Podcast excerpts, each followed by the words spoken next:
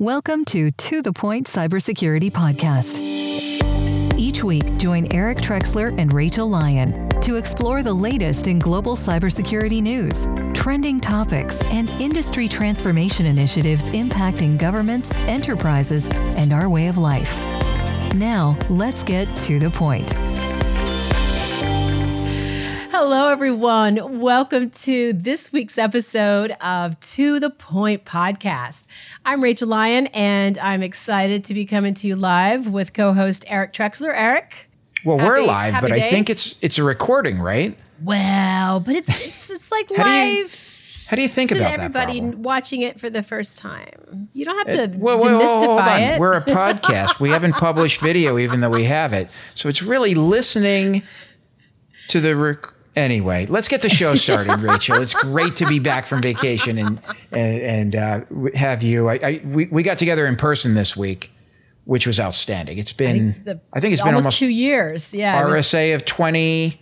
Hold on yeah, a second. Let me do some Actually, math March 2019. March 9th, 2020 was RSA 2020. was the last time I saw you in person before this week. It's That's it was great crazy. to see you. You are real. I know. I know, I know. Hard to believe. Who do we uh, have today? Educate oh, us. Oh, I am so excited. So we've got Chris Teale. He is a reporter at Smart Cities Dive, and he is talking to you know all the, the, the movers and shakers, right? You know, across the country and what's going on with smart cities uh, in the U.S. And there's some really, I mean, really interesting things happening. So I'm really looking forward to this conversation today. Welcome to the podcast, Chris.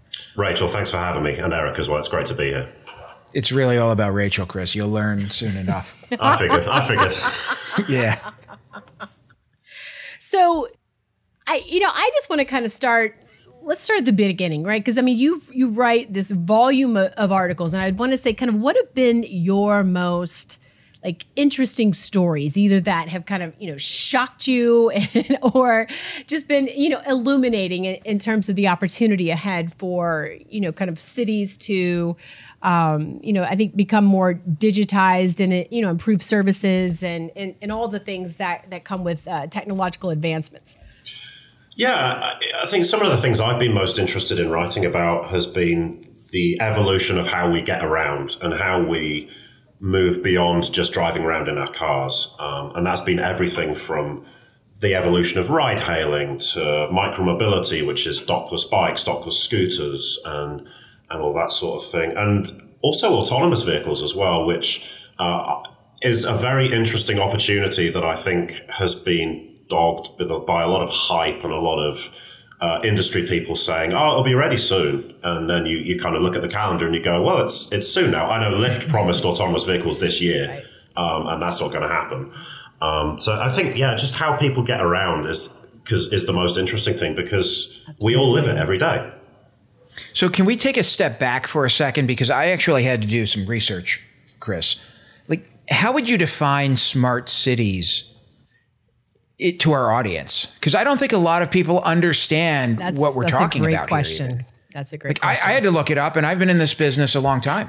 Yeah, that's the million dollar question. I often say that if you ask 10 people to define a smart city, you'll get 11 different answers. Um, and most would say, I don't know, the cities are pretty dumb. I give them a lot of tax money, and they don't do a lot for me. It seems that way, doesn't it? Um, I think for me, I always think of smart cities as a city that uses technology and um, other ways to make itself more livable for its residents. Um, so it makes it easier to get around, easier to do everyday things. Um, and it, it, uses technology to, to kind of do that while at the same time, in an ideal world, cutting emissions and fighting against the worst of climate change. That's my view.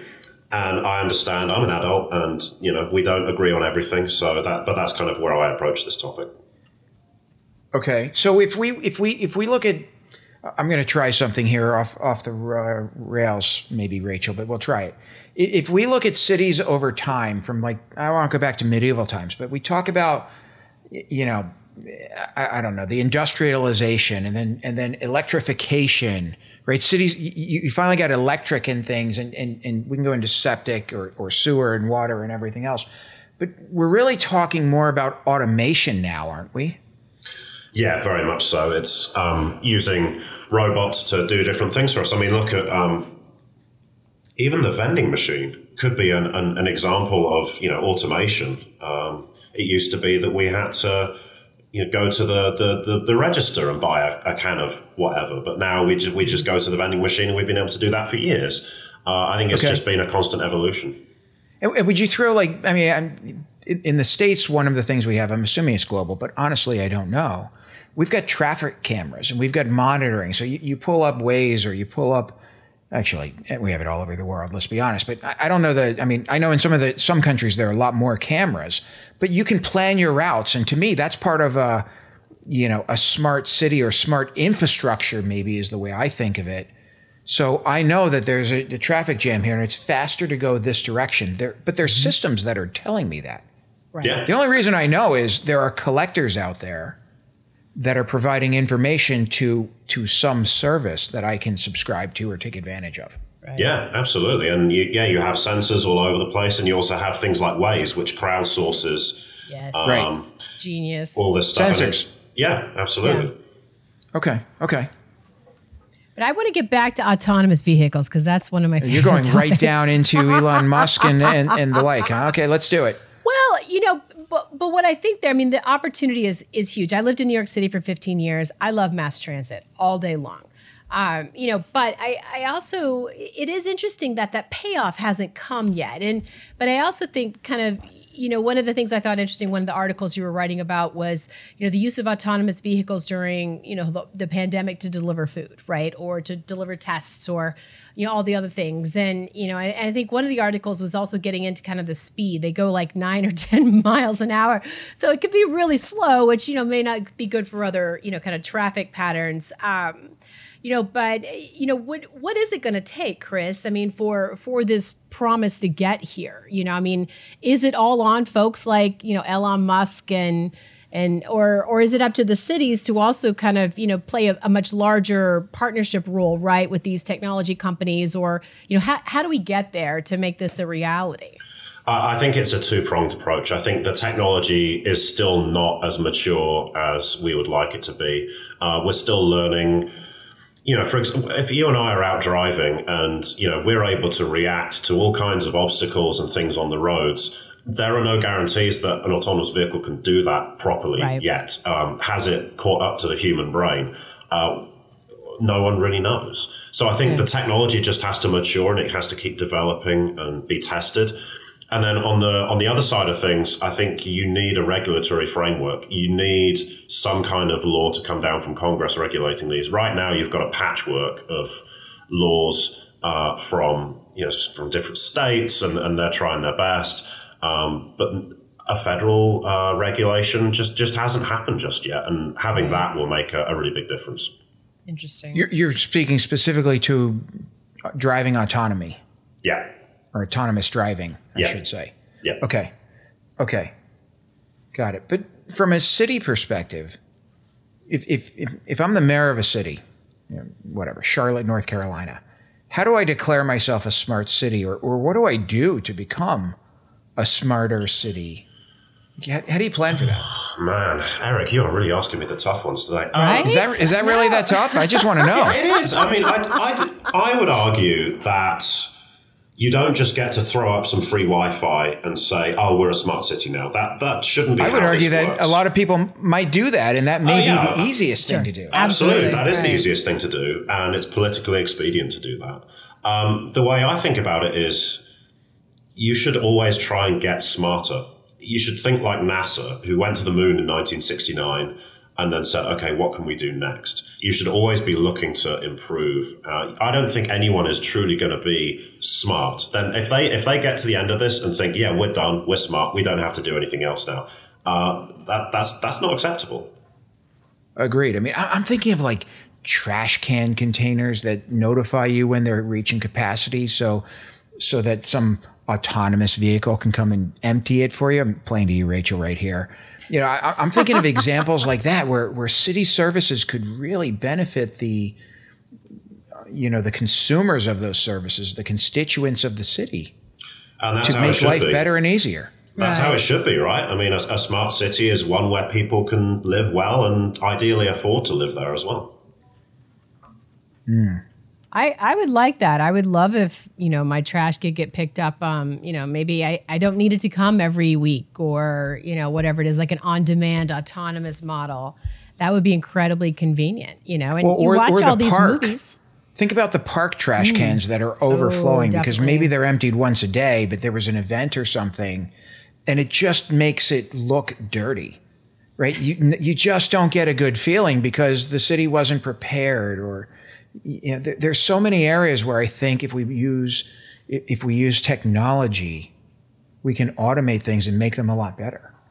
Yeah, definitely, definitely. There's, there's it, every everything is ripe for innovation, and when you do the next thing, then you can do the next thing after that. Uh, I mean, do we get to a point where our trash bins have sensors where they can see, okay, this is for recycling, this this piece is for you know general waste? I, Exactly. the possibilities, I think, are endless. I actually have a, uh, a very good friend's son who I'd almost call a nephew.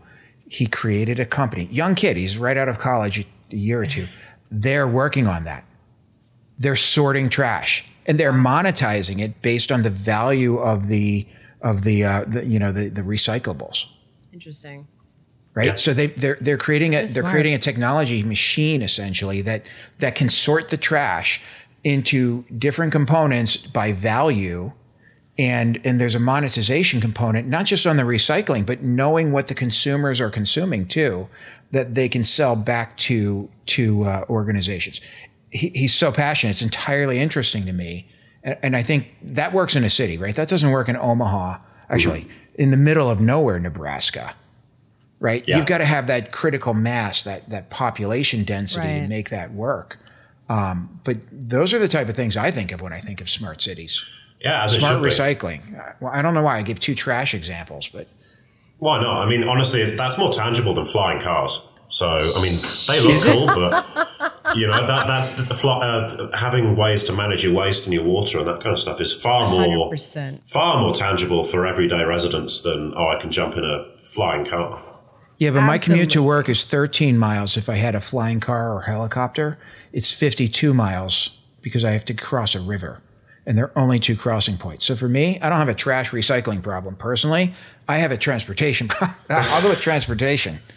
Yeah. So what is the what is the smartest city out there in your opinion? Like from the work you've done? Uh, I think they're in Asia. I think we're looking at um, Singapore is usually up there, Seoul in South Korea. Um, Okay. I forget. There's a, there's an international rankings, and I think Singapore has been consistently at the top for a while. Uh, I think London is is doing well as well. Um, the top ranked U.S. city is usually New York. And what Yeah. what what gets them to the Wi-Fi top in the subways, ranking? I have to tell you, are the best thing ever in New York. That I can, I can surf the web on the on the train. It's And that's really basic, Rachel, right? We're not talking flying cars But it's life changing when you're stuck on the six train going from the Bronx downtown, going local. Man, oh man, you want that Wi-Fi. That makes a Maybe we go difference. back to- yeah. maybe we go back to that example, Chris, where you said, you know, mayor sets up some Wi-Fi points and they call themselves a smart city. You can see what gets Rachel excited. I don't I, care about I'm trash. I don't. Yeah, I just want the Wi-Fi.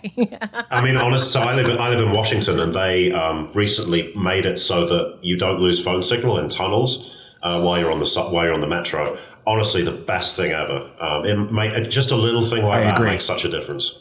It really does. It's it's funny, but how do you prioritize? I mean, I guess that's a great point, Eric. Right? I mean, in a city, in every city being kind of its own, you know, world, how do you prior, prioritize what to make smart first?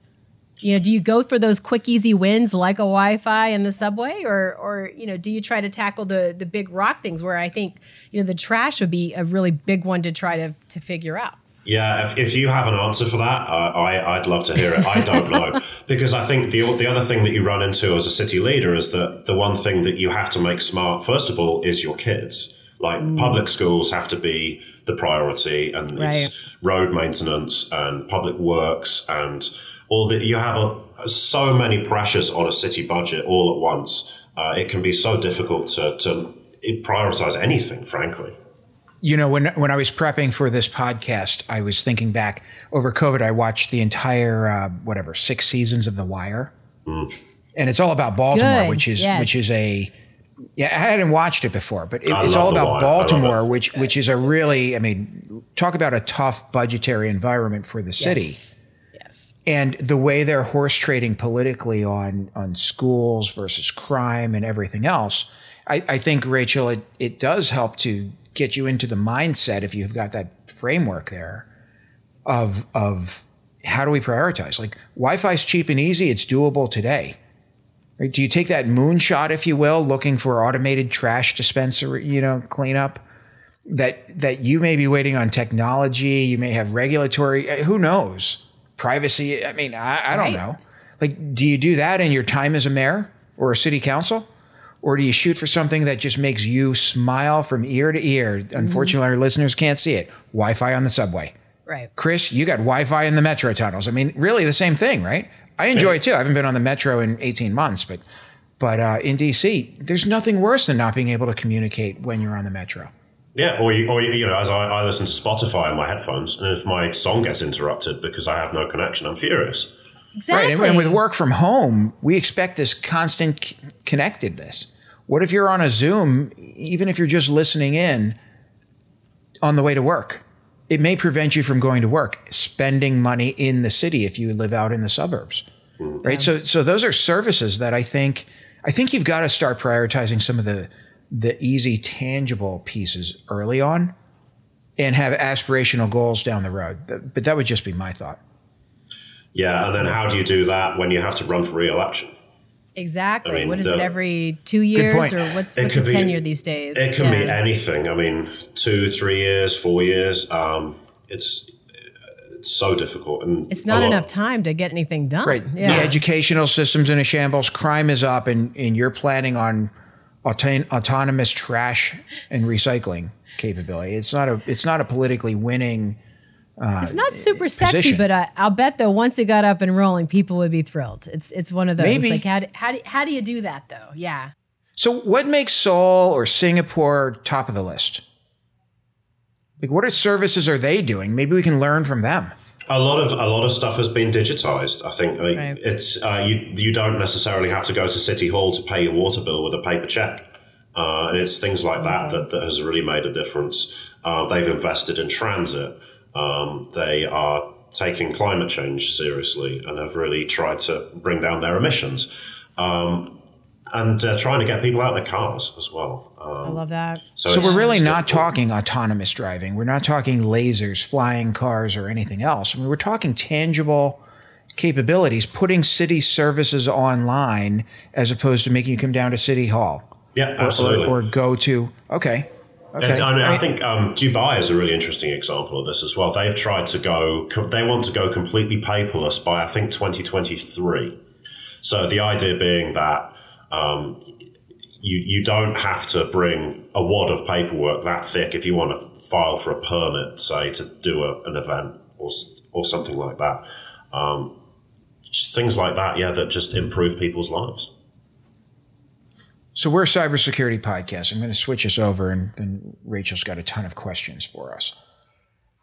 How do these cities, these city government, these city, you know, councils, mayors, organizations, you name it, think about cybersecurity in the context of these advanced services, or maybe they're not that advanced, but services they're bringing online?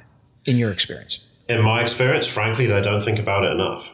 Um, I think a lot of cybersecurity, um, it's it's quite an intangible thing. If you have a pothole outside on the street, you, you can see it and you know what you have to do.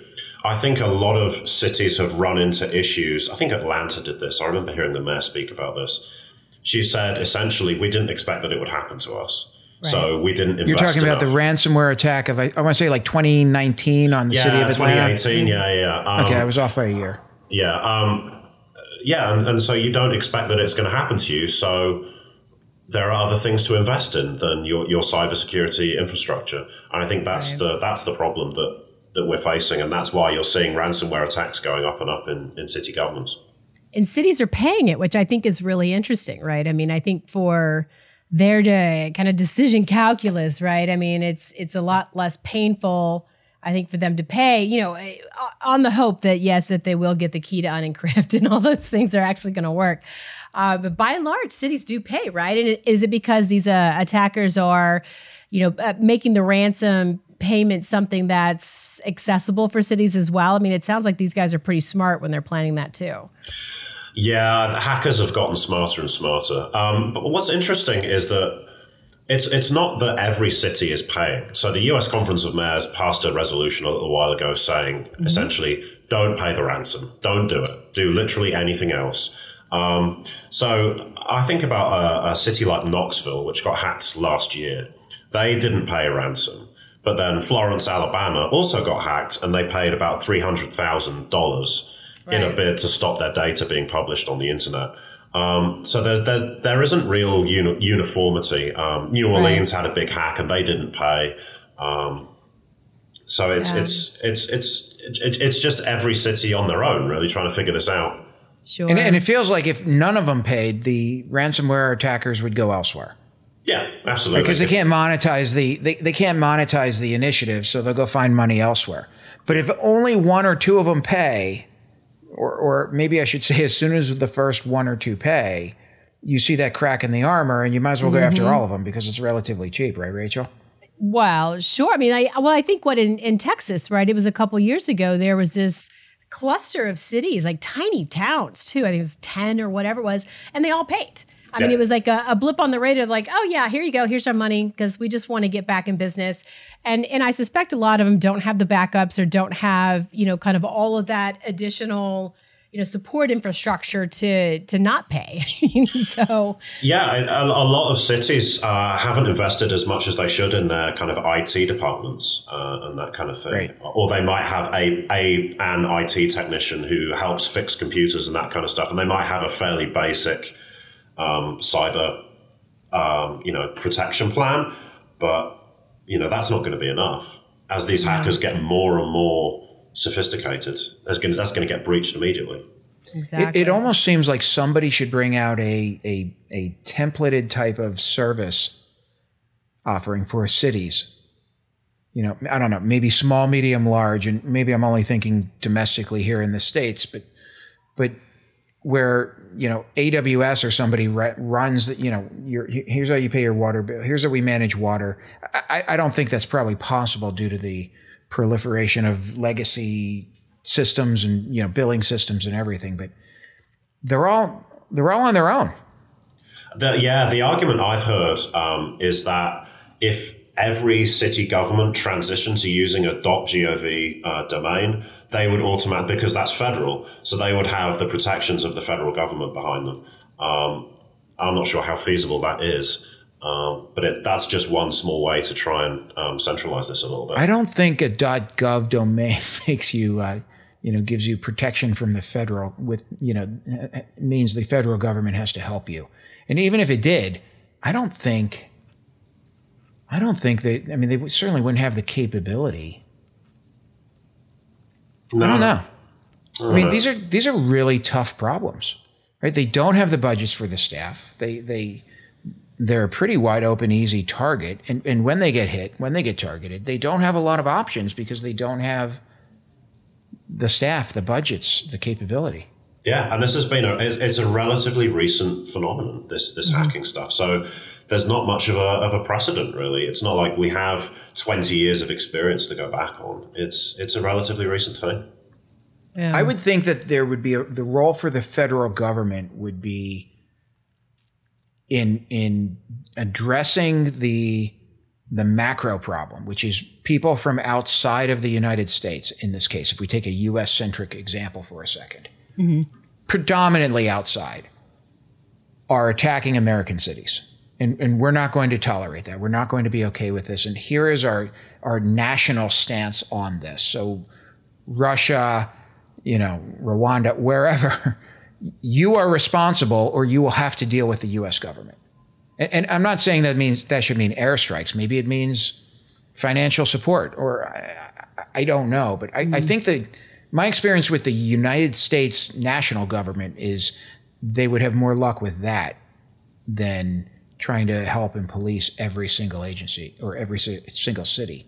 I mean, how many cities have been hacked at this point with just ransomware? We know Lake, what is it? Lake City, Florida, Atlanta, Baltimore. Right. I mean, there've been. You can just rattle off the, the list. They're easy targets. Right. Someone's got to do something.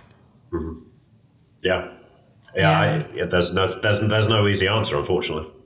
Yeah, and it's. Uh, I think there was it was an article too about you know we always talk about critical infrastructure, obviously, right? I mean that's always the big rock in cities and and, and the vulnerabilities and. Um, you know, I guess if if if we were like to kind of stack rank, right? You know, kind of how how to protect these, or you know, are there any cities you've come across that maybe are are seemingly doing it right or on the right path to kind of you know take critical infrastructure, um, you know, really really seriously and and put a lot of calories towards trying to to solve that problem? Have you have you come across that? Yeah, I have to give New Orleans a lot of credit, to be honest. Um, so they had a big cyber attack, um, I think, at the back end of 2019. Yeah, Um, you wrote a great article on that. Oh, thank you for reading. It's nice to meet actual readers every once in a while. I appreciate that. Um, but um, It, it was it was on uh, the, the lessons learned basically Yeah. from their leadership. Yeah, it was Absolutely. a great article. Um, and so, I mean, what were they doing? They they've been preparing for this early. They've been investing in uh, the, the, the the protections that they needed. They were running drills. I mean, they were like Wow, running yeah. fire drills. Um, and so when they got hacked, they kind of they knew what to do. Um, and they also had good state um, backup. They had the National Guard come in immediately from Louisiana. They had the state police. They had a fusion center. They knew they run backups regularly. And yeah, they still had to upgrade some of their infrastructure um, because some of it was just old. But I think there is definitely something to be said for putting in that work beforehand, um, especially, frankly, when you're a high profile, profile city like New Orleans, Right. um, and, and, and getting it done. What percentage do that to that level? I mean, out of 200,000 cities, I would probably argue not many. Um, there's just not the resources. two thousand. If you had to take a guess. I'm reluctant to take a guess when I just don't know. Uh, Yeah, but no, my, that's my, that's. my I, I argument want to push you not on that many. one. That that would be my guess too, right? They just don't have the time, the resources, prioritization, and everything Yeah. else. Very few would do that. Absolutely. But in this case, they did that. They were well prepared. I mean, that should be part of the model for cities across the globe.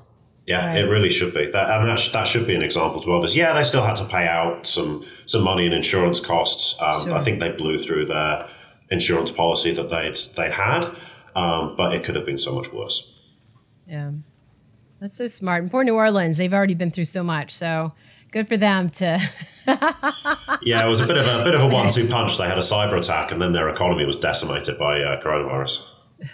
Yeah, the big tourism industry. That's a that's a challenge. But Yeah. it's it's good to know this is a well, not not good to know it's a global problem, but it's good to know that that smart cities are are global. You know, people are working on this. I know we we've done some work with Egypt, like we're Cairo. I mean, like so countries across the world recognize that these services are required or demanded by their constituents, but they've got to mm-hmm. secure them too. Yeah, Like security absolutely. is very important, right? Because you want to be able to pay your water bill online, but you don't necessarily want your water bill to be known and your all your information that you've submitted as part of paying your water bill online. Right. You, you never want it to be put out there on the on the internet for everybody. Ideally, no. And as someone who's had his cell phone number put on the internet, um, I, I, I avoid that. I prefer to avoid that. Cell phone numbers, credit card information, you know, your your home address. I mean, there's a lot of private information that, you know, cities are are consuming, they they, they control that they don't want out there. Yeah, absolutely. to that point, Eric, I wonder though, when we talk about, you know, looking at how other countries, you know, um, treat privacy and, you know, if if we were to take some shortcuts there, would that help us make further advancements though, right? And and some of these smart city areas and What do you mean by shortcut? well, I mean, you know, because we are so worried about, you know, protecting privacy and it, and I wonder like for cameras for example, right? Everyone kind of gets a little nervous when you start talking about, you know, facial recognition and cameras.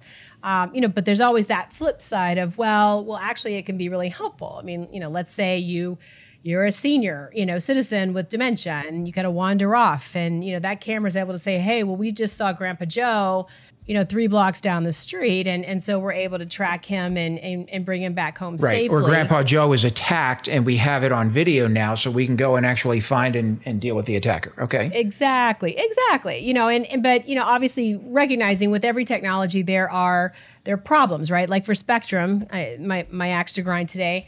Uh, I scheduled my payment for last month. You know, Hold, two hold weeks on. in advance. What is Spectrum? Chris and I are scratching our heads as the are cable all of our company, thousands the, of listeners. where how I get my HBO, right? How I get my Okay, triple it. play HBO phone, all the things.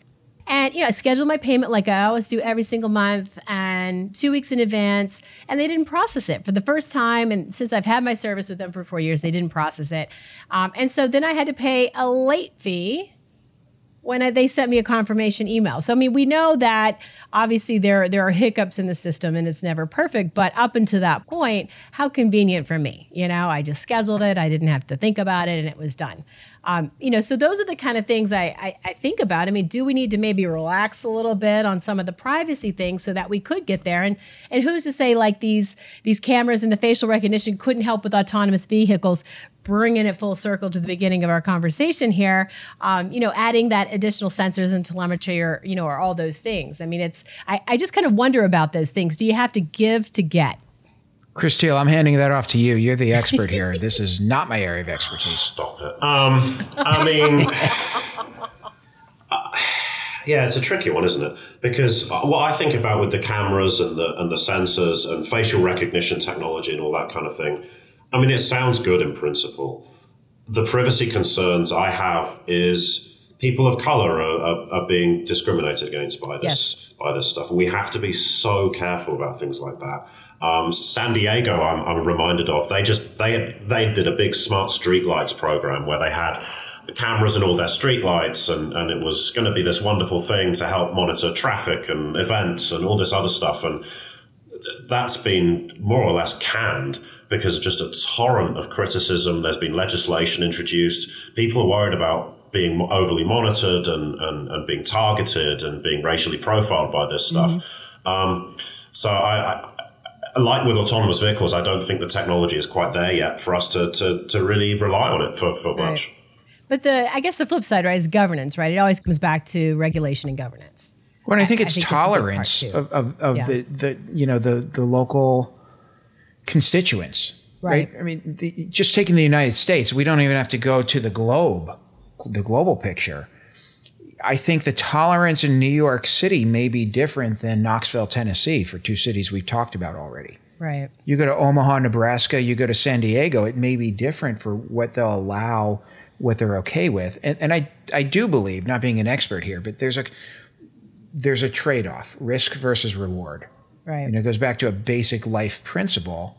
If if you can save me 20 minutes on my commute every day, the fact that you're reading my license plate, I, I don't know that I care right. right? Now, if you're racially profiling me and I'm getting a lot more speeding tickets or the like, whatever it may be, well, I probably do care, Yeah. right? So there's that risk versus reward. Once again, it goes back to societal concepts, I, I believe. Um, And then, are you protecting the system, right? I mean, you can collect a lot of information. But if that information is is readily accessible, either through bad actors or just you know sloppiness, that's a different discussion also. How are you protecting that information? Sure. You know, I don't know. That's that's always It's a a- good question. It's it's a it's a whole new world for us. I, I do think it's similar to electrification of cities or or you know, think about it's a big change in the way we do things. But I want crime protection. I I personally, just me personally, I'm fine with cameras everywhere. I'm not I'm not running around and stabbing people or or robbing stores or whatever. So I'm perfectly fine with cameras everywhere. That's good to know, Eric. I appreciate that. Yeah, isn't it? Right? I mean, that's good. hey, I, I live right outside DC too, Chris. I mean, but you know, I mean, I'm even okay with with the speeding cameras, red light cameras. Yeah. You know, I, Yeah. I, I, and, you know, hopefully there's a so societal benefit to it that that helps us more than just monetization of you know additional taxpayer dollars, right? Right. Slow me down so less pedestrians get killed, or traffic flows better. Okay, that to me makes sense Sure. if it works.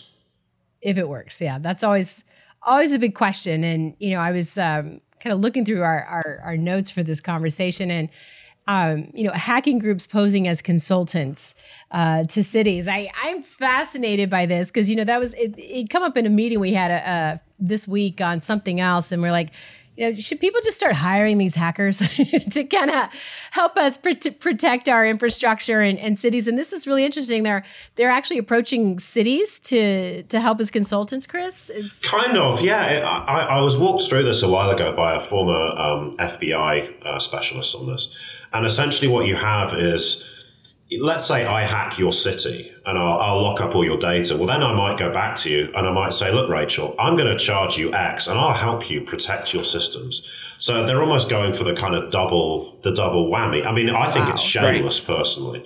Um, but it's, it's just a very interesting window into the minds of these, these hackers who, I mean, they have clearly spotted a business opportunity. Yep. Big business. Yes. Huge, huge business. So yeah, not only can they, get a, a payment to unlock, but then they, what do they think they're going to be put on retainer? I don't know. I'm in the so wrong business you, then. you know, if you're if you're running a city, if you're on the city council or you're the mayor or you're you're you're doing, how, how do you how do you address that? Yeah, I mean, I don't, I, I really don't know. Uh, how do you how do you how, what do you prioritize at this point? And we've right. talked a lot about priorities today. You know, do you just pay the ransom, just pay the man, and just say, all right, let's just get it out of the way, get all our data back. So, you know, Fred Bloggs down the street knows that his credit card information isn't going to end up on the dark web. Um, do you do that, or do you stand firm and do you trust that you have backups in place and, and a way to get around this? Do you just be totally defiant and say, "Yeah, do what you want, we'll be fine"? Um, or do you do what New Orleans did, which was the smart thing, and say, "We might get hacked." So let's invest now while the going is relatively good. Uh, so that way, when we do have issues, we've got all of this infrastructure in place to help us out. We're not going to have to pay an enormous amount of ransom. Uh, we've got an insurance policy in place, and frankly, we've engaged already with the state and with you know our our, our, our colleagues in state government to help us out even more. I know I know which one I'd go for, but um, right. I'm not a politician, and we can gloss over that whole thing you know, I've, you, have brought something to mind. I've spent some time over my career with like a cyber national guard, right? We, we have a lot mm-hmm. of cyber personnel who get trained by the government and then they go and do whatever, um, you know, commercial business. They, they leave government effectively. Um, or, or they're never trained by the government, but they're very capable at what they do. Um, and, and there's been a lot of dialogue about somehow, in, you know, enlisting them probably a bad term because it doesn't necessarily mean we'll enlist them in the guard, but right. enlisting their capabilities and services to help out the country. I'm wondering if a city council could do something similar with constituents. A lot of c- cities have companies in them with a lot of cybersecurity people. I, I wonder if there's a way they could they could ask for community service hours or hey, you know, all of you employees of this, you know, employees in the city, not of the city necessarily, if you could donate just a small portion of your time every month to helping make our city more capable, more protected, better, enabling services, something simple like your your uh, your spectrum bill or water bill, Rachel, right? Yeah. Hey, let's digitize this. Let's get it online. Let's get it secu- online securely. You've got the background. You're a developer over at Rachel, where are you now? Austin or Houston today? You're in Houston. Today I'm in Houston. Right? Mm-hmm. right? You're a developer over at, at British Petroleum. Would you donate 10 hours of your time once a month to help get us the, get the get the uh, water bill online and securely do it so we can make sure. the city services better? Makes I wonder my if life that's better. A, Everybody wins, right? I don't know. And maybe you run a free concert once a year for all the all the volunteers, or you do something. I wonder if there is a way to take advantage of services out there that that we're not using today, or capabilities, I should say. Yeah, I, I, that's a great idea. It's the first idea I've really heard. I think, yeah, why not use the expertise? From Rachel and I, well, you're lucky you got one. I know. I, am just so flattered and honoured to be here for that moment. Um, Usually they come from Rachel also. but I mean, I'm thinking, I mean, I live in, in Arlington, in Virginia, right, where we have the Pentagon, we have DARPA, we have all of these cyber firms as well. Um, Talent. yeah, and talent. Why couldn't Why couldn't they help out on almost like a, a lawyer helping out on a pro bono case? Yep. Why not? I don't know. There, there's a legal component or something, uh, you know, NDAs or or something that seems like you know liability issues that seem Sure. like. But we can blow through that stuff. Absolutely. Of course we can. If you, if you, if we can find the will, we can get it done. Absolutely. That's my thought, and we can do it securely, which makes everything better. Everything better. Always. Yeah. Well, we'll see if it ever happens. If anybody listens to the podcast and some mayor somewhere says, "Hey, I just did this," I would love that. If there's any mayors listening, yes, please let us know. We would love to hear from you all day long. And um, I, I know we're kind of coming up on time, and Eric knows my favorite question. I always love to ask here as we wrap up our conversation, thinking about you know this this crazy cyber world, and, but all the opportunities that smart cities um, you know bring us. Chris Teale, do you have optimism for the cyber path ahead? I mean, are our, our city's going to make these advancements and and get secure, but also you know kind of help help make a, a better life of, of digitized services and you know uh, automation for their uh, constituents. Wow. Um, you know, I, I hope so. That, let me let me say that I hope so. I hope that cities look at what's happened in some of their peers, and they think, you know what, we need to do this. We need to invest um, because we can't have that happen to us. And I hope that they they realize that it can.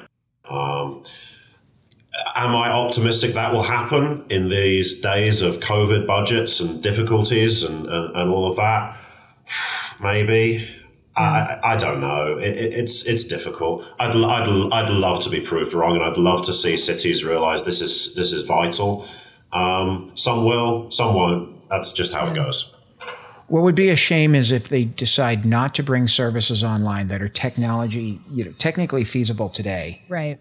because of that risk, right? Well, no, we, we've seen 45 cities hacked in the last two years with ransomware. We're not going to bring on this life changing service because it could get ha- we could get hacked and there's a liability issue there. That to me would be very disappointing when they start making decisions not to do things because they can't do it securely Yeah. and the liability exceeds the benefit. Yeah, and I hope we're not there. yeah, I hope we're not there either. Uh, fingers crossed. Agreed. You know, and and here's my other question, I guess. You know, kind of looking to the federal government. I know, you know the Department of Transportation had that um, kind of smart cities competition, and uh, I think Columbus, Ohio, uh, won the inaugural competition. I think in 2016, uh, if I'm if I'm not mistaken. But you know, is, is there a role for the government, federal government, here to help fund or you know help roll these out. I mean you know should they partner with some of these key cities you know looking at like a new orleans or you know some of these other huge tourist hubs to kind of help them move forward and get best practices to to help other cities move forward right? Because i think that's where a lot of things always are challenged. I think like we talked about there's no playbook to follow um, you know and on how to do this thing and, and where to start and where to focus you know? Yeah.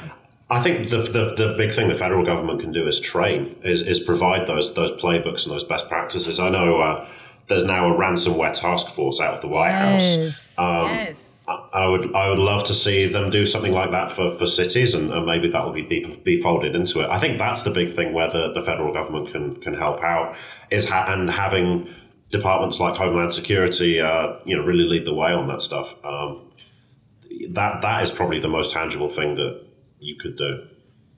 Well, I, I think cities could get together. I mean, if, if you just take your, your article on New Orleans and that almost you could almost create a playbook from that, Chris. Hey, hey, this is kind of how New Orleans did it. To me, that's the beginning of a playbook, and I think cities could get together and and conserve resources by doing that. Right? I, I don't. I'm, I'm not a city government expert by any any stretch. I have no idea how they get together. How often do they get together at the state level, national level for the majors? But you know, if you have a New York or a San Francisco who really put some time and money, and they have it into something like this, that playbook could very easily be taken to I don't know Jacksonville, Florida, somebody who may not have as much money.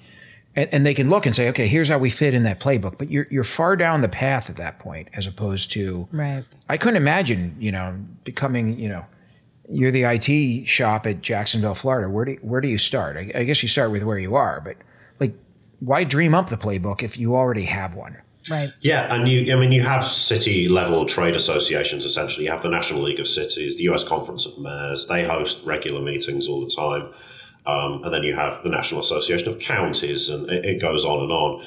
Um, so you, you, you hope that these discussions are being had, especially at the big meetings every, I think they have two a year, the National League of Cities. Um, this stuff has to be discussed because that's the whole point of these organizations. They bring together leaders from across the country to, to talk about the big issues. Yeah. I know. I'm excited. I think, Great I think there's a lot of opportunity. opportunity here. Yeah, exactly. Great opportunity. Lots of problems to address, though, but I, I think there's nowhere to go but up. Yeah. Well, that's Awesome. So, Chris, we can find you on smartcitiesdive.com. You certainly can. I'm Best on place? Twitter, um, underscore, uh, Chris underscore Teale. Sorry, Chris underscore Teale. I'm on Twitter. Um, I promise I tweet about things other than soccer. Um, and uh, yeah, smartcitiesdive.com. Sign up for the, new, the daily newsletter and uh, en- enjoy the website as well. So, Love yeah, it. if you want to learn more, go there. There's some great information out there. really great information. Yes. And a lot more to come in this because we all live in in or around cities, so it impacts all of us. Yes. Absolutely, we're living we're living this smart city revolution every day. I love it.